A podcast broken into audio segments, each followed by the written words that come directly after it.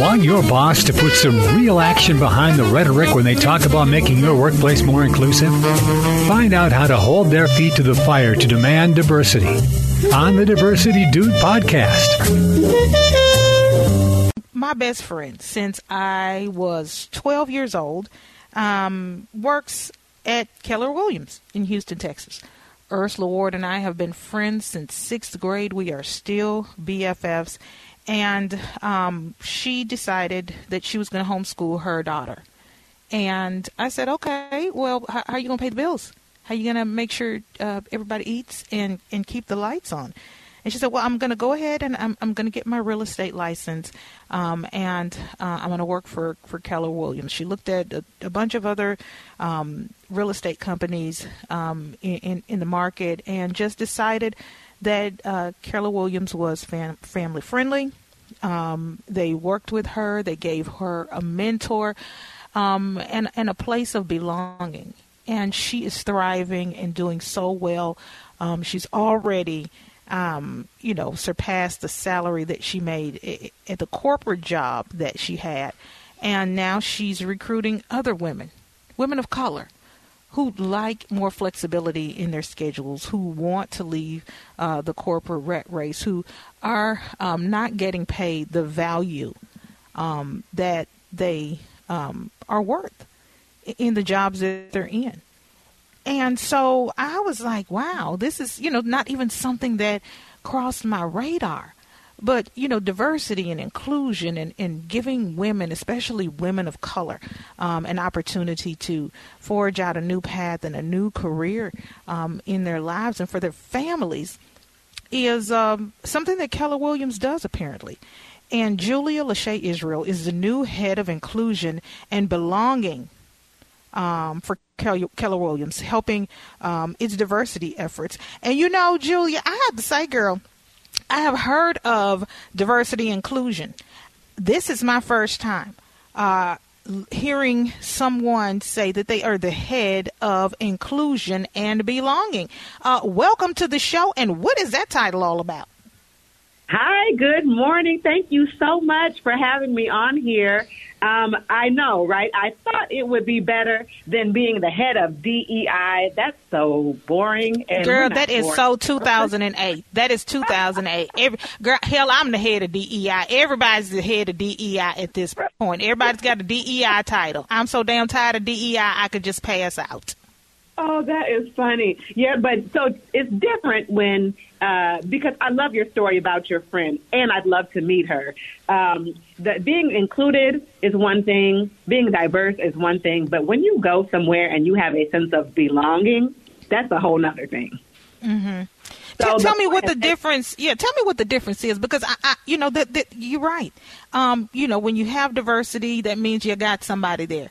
When they're included, they're in the meetings. But girl, feeling like you belong somewhere is so very different. Talk to me about that. Feeling like you belong and making people feel like they belong. And ultimately, honestly, that is actually what my role is. Um, it does entail some of the standard, typical DEI type of things, but moreover, we have over 800 offices throughout the country. And uh, yes, we want to make sure that, that our agent's body looks diverse. Yes, we want to make sure that people are at the tables that they need to be at. But when we ask someone to come and be a real estate agent at our company, and you walk through the doors of any of these offices, if you don't feel like you belong there, you won't stay. You know, and not only won't you, if you, and if you don't stay, then you're not helping the community that's expecting you and needing you to help them. So it's, it's a very different thing to belong somewhere. Everybody wants to belong somewhere. Uh, so the intention of my role is is really that, and uh, teaching our leadership at all of our offices. We call them market centers at all of our market centers how to make sure that when you're doing all of this recruiting of diverse people that they actually feel like they belong there. That's been my experience with my office at Keller Williams in Uptown in Minneapolis. And uh, my my role, my goal is to make sure that anybody, regardless of whatever walk of life they come from, race, gender, nationality, sexual orientation, understand that they belong somewhere. And, and and ideally, that would be obviously with us here at Keller Williams. you know, and and this is the thing, um, you know, and, and I'm sure you felt it too, where um, you look around and there's nobody in the room who looks like you as an African American right. woman. When you start um, going up and, and you want to achieve more and you want to do more and you want to have a greater or broader role, and you spend your entire career sometimes as a black woman feeling like you don't belong. So when I saw that belonging was a part of your title, um, I, I wanted to put a pin and, and sit right there for just a minute because you know, companies are saying, well, we can't, we, we hire, you know, uh, African American women and we, we hire African American men and, and they bring their families and, and, and the, the wife and the children trail them, but then they don't stay. Well, damn it, they don't, they never felt like they belonged. You know, right. they they never made, get, you know, you never made them feel like they were a part of the team. Yeah, you're on the team, but you're not part of the team. You're a reserve. Sit over here. We'll call you if we need you. You know, if if the cameras come, we'll, we'll bring you out. We'll put you on the masthead, but you sit right over here uh, until we call you off the bench. How can these companies, looking at the structure, especially when we start talking about um, the Great Resignation and people leaving and, and folks having trouble hiring people and folks striking out on their own and starting their own business and doing their own things, if these companies really want people, especially from communities of color, uh, LGBTQ, um, you know, people who have a, a disability, if they want those people to stay, how do they get them to do that and make them really feel like they belong?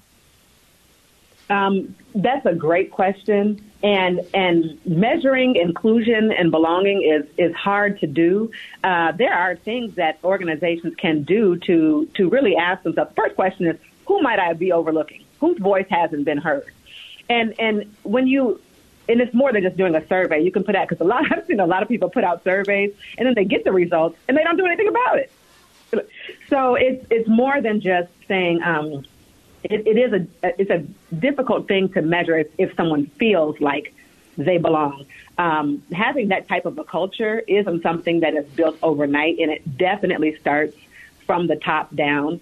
Um, my personal experience, um, I, I'm, I live between um, Austin and Minneapolis, and uh, when I go to my office in Minneapolis, I feel at home. I mean, I feel like I can kick my shoes off, and and I've always belonged there because they received me as I am. They accepted me. I never had to do that. You know, we have that conversation about code switching, and I've never mm-hmm. done that. I've oh no, I don't do code switch. No, no, they no, no. Whoever, uh, and and and what I was, and and so if people can identify how to do that, and I think some of that comes with education. One of the things that we're doing uh, across all of the KW offices are often two classes. One of them is about the history of, of real estate. Um, we call it the color of real estate. And the other one is about unconscious bias. It's difficult for people to accept people as they are and make them feel like they belong if they have some form of bias that maybe they're not talking about, it's not been exposed, they don't want anybody to know.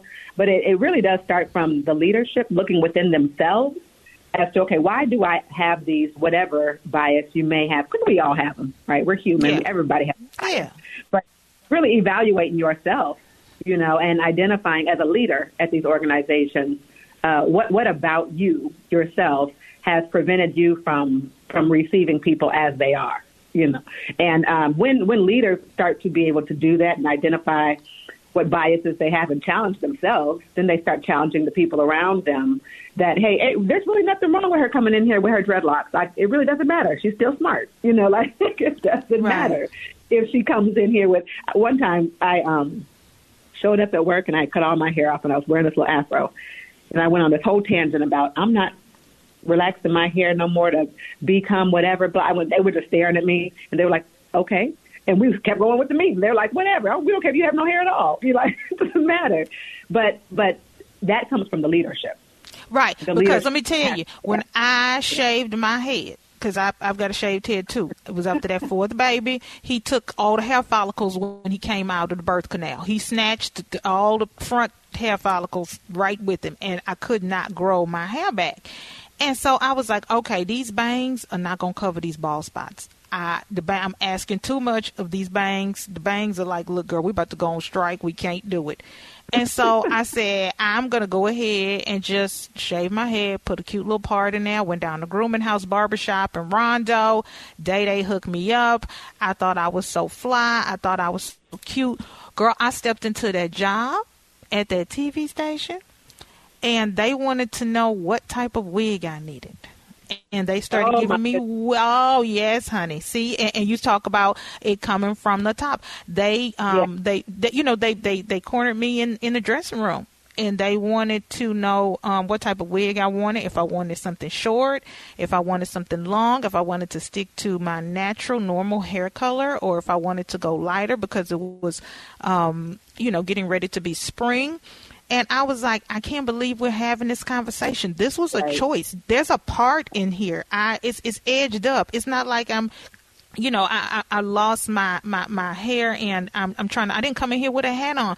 I came in here proudly groomed, full of makeup to do my job. And y'all want to take me to the wig shop? Really? Um, and, and, it was not accepted and, and it became a big thing. And, and, you know, eventually I wind up, um, not leaving that particular place. But h- how can management be accepting of cultures that they um, don't understand and haven't been exposed to? Well, and that's the first thing. Um, if you don't understand it, go get some understanding.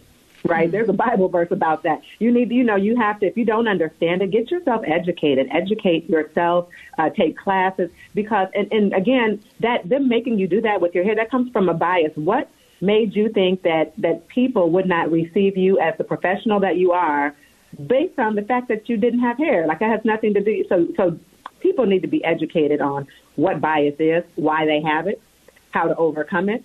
Um, and if you don't know about other cultures, get educated. I'll tell you, even myself, as head of inclusion and belonging for the world's largest real estate company, I scheduled a, a, a diverse. We have a social equity task force, and I scheduled a social equity task force meeting on Yom Kippur. Uh, it didn't. It didn't cross my mind, you know, because that's not my religion. Uh, mm-hmm. It did not cross my mind that, that that would have been an issue, and I received a um, kindly worded, strongly worded email uh, from some of our agents who were members of the Social Equity Task Force. Um, and, and I and I corrected. I sent an email out. I apologize. I did not reference other religious calendars. I don't understand the Jewish faith in that way. And so you know what? I scheduled a task force. Uh, I mean a um, town hall.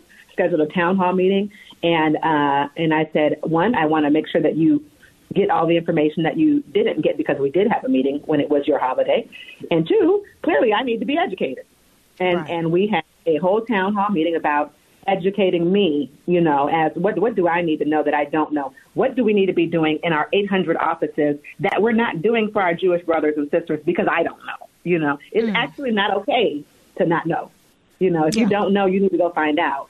Uh, and if yeah. you don't understand the culture, you need to get educated about it and learn about it. As a leader, it's not okay to be that ignorant. And it is. I mean, we all don't know. We don't know everything. We don't even know we don't know sometimes. But when someone brings up, hey, maybe you don't really understand the culture of black hair, or maybe you, go learn about it. Yeah, yeah, and, and, and you are you are doing that. You are doing that. Julia Lashay Israel, she is the head of inclusion and belonging at Keller Williams. I thank you so much for being on the Corey Hepler Show. And I just sent my best friend Ursula uh, Elmore an email and said, You got to send a note to Julia or she's going to send a note to you so y'all can connect. Thank you. I look forward to meeting Ursula, and thank you so much for having me on your show today. It's been a pleasure. Tune in each week as Reg Clark shows you how to demand and implement diversity and inclusion at your job.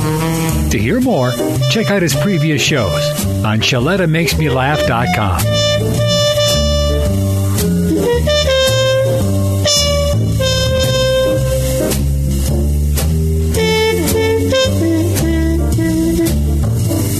If you're like me, family is the most important thing in your life. But talking about finances with your family can be a challenge.